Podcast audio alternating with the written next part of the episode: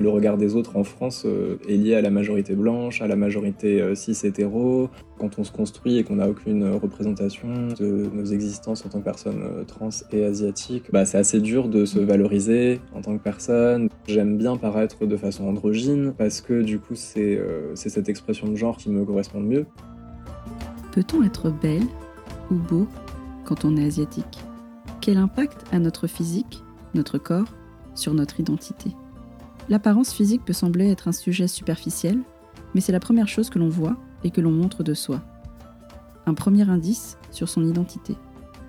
Quand on grandit dans un pays dans lequel la majorité de la population et les modèles ne nous ressemblent pas, qu'on soit enfant d'immigrés, adopté, métissé, comment construit-on son rapport à son corps, à son identité et à celle des autres? Pour répondre à cette question, à l'occasion du projet artistique As Identité, j'ai interrogé des modèles d'un jour juste après leur shooting photo. Nous avons parlé de rapport au corps, à la beauté, du regard des autres et des clichés, mais aussi de confiance en soi, de féminisme et de sororité. Le témoignage que vous vous apprêtez à écouter est l'une de ces confidences sonores. Belle écoute.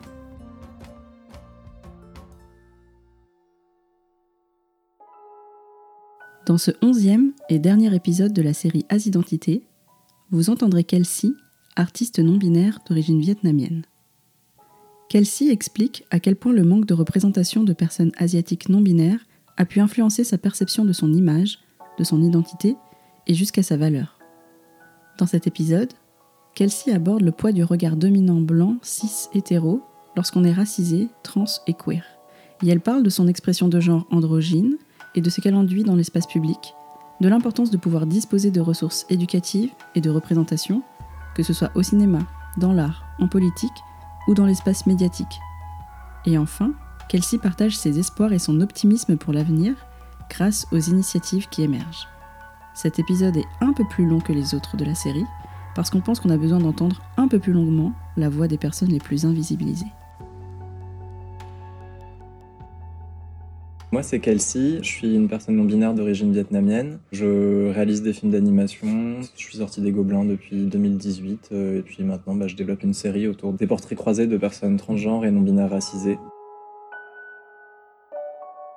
Bah, j'ai souhaité participer à Sororasi parce que je trouve que c'est une initiative euh, extrêmement importante euh, en France où on voit euh, des personnes asiatiques militantes que depuis très peu. Et là, le fait qu'aujourd'hui ça, ça se centre sur la représentation, sur justement cette thématique de la beauté des personnes asiatiques de tous horizons, que ce soit des personnes est, sud-est, sud-asiatiques, ouest-asiatiques, c'est super bien. Je trouve ça trop bien que ce discours-là ait pu euh, être un peu plus démocratisé entre guillemets parce que souvent euh, même euh, même aux États-Unis ou quoi quand on parle un peu de représentation asiatique c'est souvent centré autour des personnes est-asiatiques principalement.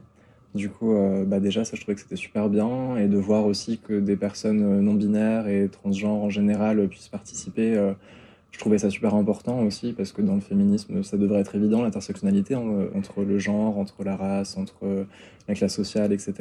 Et euh, du coup, voilà, globalement, je trouvais que c'était très riche et un très beau projet. Et du coup, c'est pour ça que j'ai voulu participer. Bah, dans ma classe où j'étais au Gobelin, c'était un environnement très blanc, très cis, très hétéro. Et euh, j'ai commencé à vouloir euh, reprendre un peu le contrôle de ma propre image parce que je vivais très mal euh, mon quotidien, parce que bah, j'étais confronté à pas mal de, de blagues, même si ça m'était pas forcément adressé, c'était vraiment très quotidien en fait, normalisé, banalisé, tout plein de blagues sur les personnes racisées, sur les personnes trans, sur les personnes LGBT en général. Du coup, j'ai eu cette envie de commencer à me prendre en photo de façon un peu do it yourself, genre chez moi, euh, sur mon canapé, en mettant euh, un tissu derrière moi. Euh. et au final, rien que de faire ce geste-là, même sans matos hyper professionnel, etc., ça m'a vraiment fait du bien de le mettre sur les réseaux sociaux, d'accompagner ça de messages d'empowerment, en fait, de choses que je vivais, que j'avais envie de dénoncer ou que j'avais envie de mettre en avant de façon positive aussi. Et, et, du coup, j'ai commencé à me réapproprier un peu ça. Là, en fait, c'était la première fois que je faisais ça, je pense, en groupe. Et je trouvais ça génial, du coup, de voir que tout le monde dans cette espèce d'effervescence, euh, on demande à chacun de pouvoir euh, s'exprimer euh, par diverses, émotions, diverses postures, etc. Même le shooting en sous-vêtements, etc. Enfin, c'est vraiment très libérateur, je dirais. Moi, ça a commencé du coup depuis la fin de, de, mes études, cette espèce de réappropriation. Et là, ça continue avec ça. C'est trop, trop chouette. Du coup, voilà, et avec toutes les multiplicités de hum, projets autour de, de ces sujets qui commencent à voir le jour comme je vois sur Instagram, Twitter, etc., euh, avec euh, justement ces podcasts, ces initiatives là de shooting, etc., bah, j'espère que ça va continuer parce que je trouve ça trop bien. Euh, je pense qu'au niveau de l'acceptation de mon image, avant de commencer cette démarche de réappropriation de mon apparence, en fait, j'ai l'impression que euh, avant ce genre d'initiative, que ce soit personnel ou collectif, on subit en fait euh, le regard des autres et le regard des autres en France euh, est lié à la majorité blanche, à la majorité cis hétéro, à ce qu'on voit à la télé, dans les publicités, au cinéma, et qu'est-ce qu'on voit dans tous ces médias. Jusqu'à présent, c'était bah, majoritairement des protagonistes blancs, très très normés, dans des canons de beauté bah, très hétéronormés, etc., où les hommes devaient être très viril, mastoc, etc. Euh, les femmes dans tel carcan. Il n'y avait pas forcément de personnes non binaires, les personnes de genre non conforme, etc. et d'expression euh, non conforme. Je pense que tout ce que nous renvoyait du coup la télévision, euh, le cinéma, etc. faisait que je sentais pas mon corps comme pouvant être représenté, pouvant être légitime d'exister dans le paysage public, médiatique, le paysage cinématographique, etc. J'ai l'impression que nos voix étaient absolument pas entendues et que du coup euh, notre valeur euh, en pâtissait. Enfin, je veux dire, quand on se construit et qu'on n'a aucune représentation euh, de nos existences en tant que personnes trans et asiatiques, bah, c'est assez dur de se valoriser en tant que personne, de se dire que on peut être sur le devant de la scène, qu'on peut être digne d'être photographié, digne d'être filmé, digne de parler, d'écrire, de réaliser. Euh, moi, ce que je constate même dans le milieu du cinéma d'animation, euh, même si euh, ça va un peu plus loin que l'aspect des corps et de la beauté, c'est juste que globalement, les personnes racisées sont très très peu encouragées à faire de la réalisation parce que tout le monde se dit que vu qu'on n'est pas représenté là-dedans, dans ces milieux-là, on doit plus se cantonner au rôle plus de technicien, de sous-rôle entre guillemets, parce qu'on nous a toujours dit que c'était comme ça que ça se passait. Et pour les personnes asiatiques, l'invisibilisation énorme dans le cinéma, je pense, y est pour beaucoup avec cette espèce de constat de manque de représentation, de manque de considération de la parole des personnes euh, racisées dans mon domaine, en tout cas le milieu de la réalisation, etc.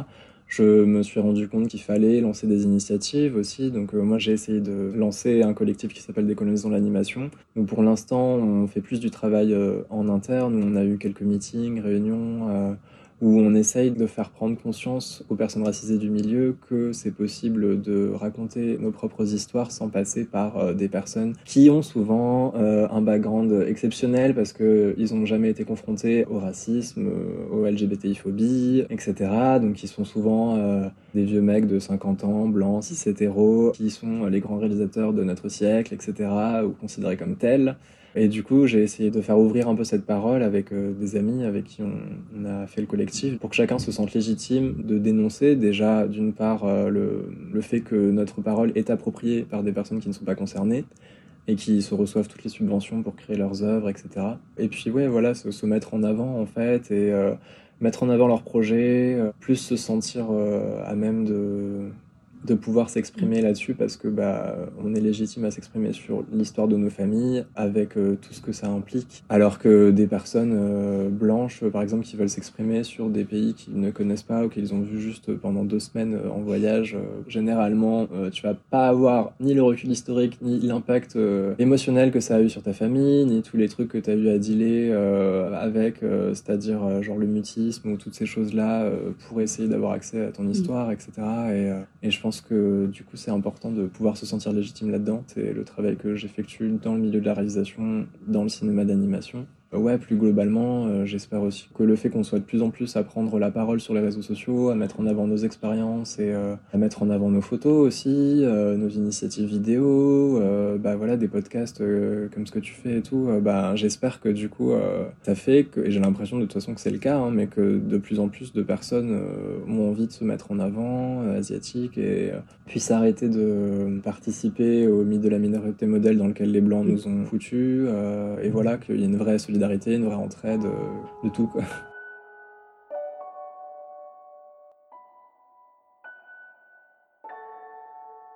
Moi, je me suis découverte non-binaire euh, vers euh, la fin de mes études aussi, donc euh, bon, très compliqué à gérer avec la classe que j'avais. Disons quoi, je pense qu'en termes de représentation en France de la non-binarité, elle est très peu présente, encore moins avec des personnes racisées non-binaires particulièrement.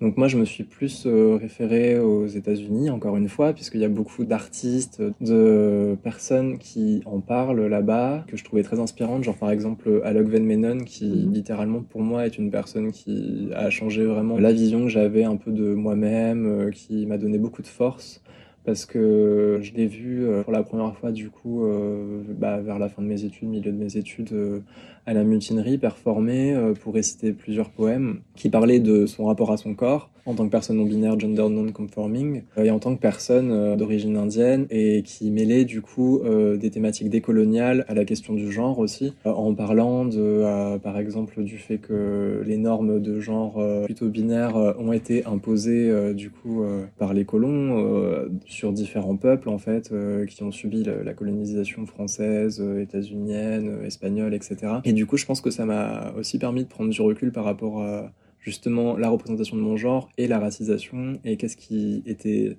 mêlé entre les deux aussi. Donc de me réapproprier un peu aussi euh, ces discours-là en fait qu'on a en Occident euh, de, de, la binarité du genre. Euh. Après c'était un cheminement qui a été plus personnel ou, aussi que j'ai mené avec des amis qui étaient trans ou non binaires et qui avaient du mal aussi à gérer la façon dont elles paraissaient auprès des personnes blanches alors que c'était différent par rapport aux personnes asiatiques, etc. Moi je sais que pour les personnes blanches j'ai un, un, physique qui paraît androgyne et donc du coup souvent je fais bugger euh, les personnes euh, dans la rue, dans les boulangeries, euh, etc., qui savent pas du tout me genrer, donc qui inversent un peu les deux constamment voilà, ça peut devenir soit awkward, soit violent, mais globalement, du coup, j'ai un peu ce passing-là auprès des personnes blanches. Par contre, les personnes asiatiques, c'est assez différent. Donc, il y a aussi un peu je pense, ce prisme-là qui rentre en compte dans la perception que j'ai de mon propre corps. Les personnes blanches ont de tout temps considéré les personnes asiatiques, qu'elles soient femmes, hommes, euh, non-binaires, euh, transgenres de façon générale, par le prisme de la féminité, parce que les traits asiatiques sont censés être plus féminins, plus fins justement, etc.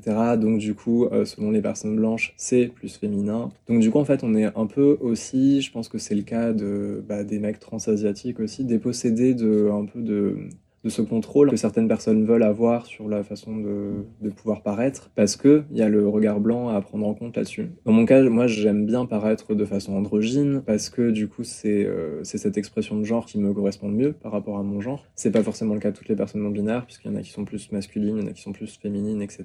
Moi, j'aime bien jouer un peu avec les deux, même si je penche un peu plus euh, du, côté d'un désir de passing des fois plus féminin, en fait. Ça dépend vraiment du contexte, etc. Après, c'est toujours très compliqué en France, aux États-Unis, enfin en fait euh, partout dans le monde, je dirais. Quand on n'a pas un passing, euh, enfin déjà pour les femmes cis, etc., c'est déjà compliqué de pouvoir euh, marcher dans la rue, d'être fier euh, de soi, etc., avec euh, des vêtements euh, très féminins, etc., qui font paraître des formes ou quoi que ce soit. Mais alors du coup, pour des personnes trans, non-binaires et tout, et asiatiques, essayer de maîtriser son propre corps, d'essayer d'être à l'aise avec soi-même, avec les, vêtements qu'on porte, etc., c'est compliqué parce que aussi on a ce truc-là qui est toujours autour de notre tête, au-dessus de notre tête, c'est-à-dire bah voilà le danger qu'on a aussi des fois si jamais on se dit mince, je passe pas pour une meuf, est-ce que là du coup je risque de me faire agresser? Ou alors euh, on peut passer pour une meuf, par exemple ça m'arrive aussi que je subisse du harcèlement de rue où on me prend pour une meuf, par contre si j'ouvre la voie, euh, bah, mm. c'est mal barré pour moi, donc il vaut mieux que je l'ouvre pas, euh, que je passe mon chemin, que je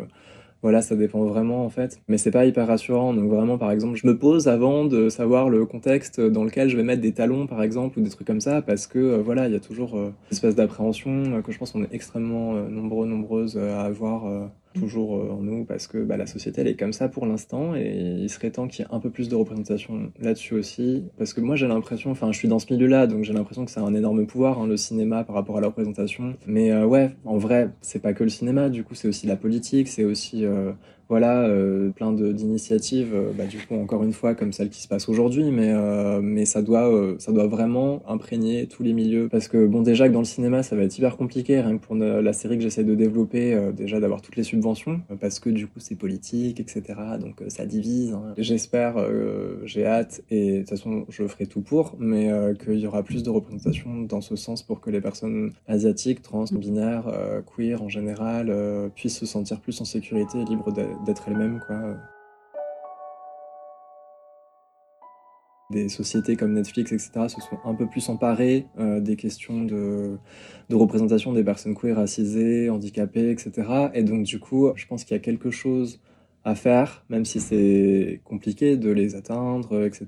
Mais euh, ça va être dans nos projets parce que, voilà, je pense que c'est, euh, pour nous, c'est une bonne chose à faire tant que la France diversifie pas un peu plus bah, les chaînes, euh, les propositions que font les chaînes euh, au public, parce qu'il faut vraiment arrêter de considérer le grand public comme étant genre blanc, cis, hétéro et euh, moyenne d'âge 40 ans, etc.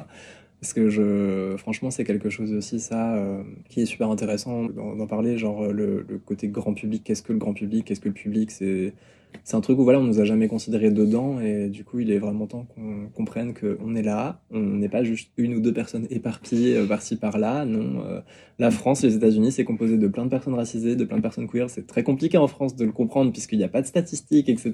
Mais euh, bah, on est beaucoup. Mais voilà, enfin, il serait temps qu'ils comprennent que qu'ils s'adressent pas qu'aux mêmes personnes depuis des lustres, quoi.